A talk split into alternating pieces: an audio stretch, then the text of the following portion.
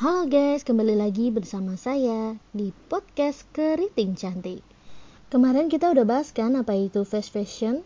Nah, sekarang kita akan bahas apa itu sustainable fashion. Sustainable fashion itu model pakaiannya lebih klasik ya. Modelnya bertahan dalam periode waktu lebih lama. Terus, eh, dia juga memperhatikan kesejahteraan buruh dan karyawan.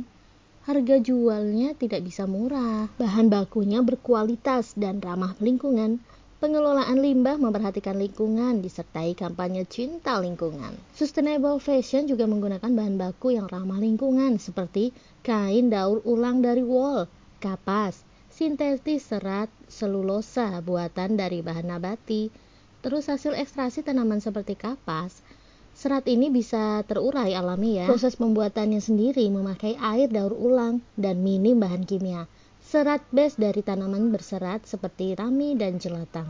Udah tahu kan apa itu sustainable fashion sendiri? Sekian podcast kali ini. Tunggu podcast selanjutnya ya. Terima kasih.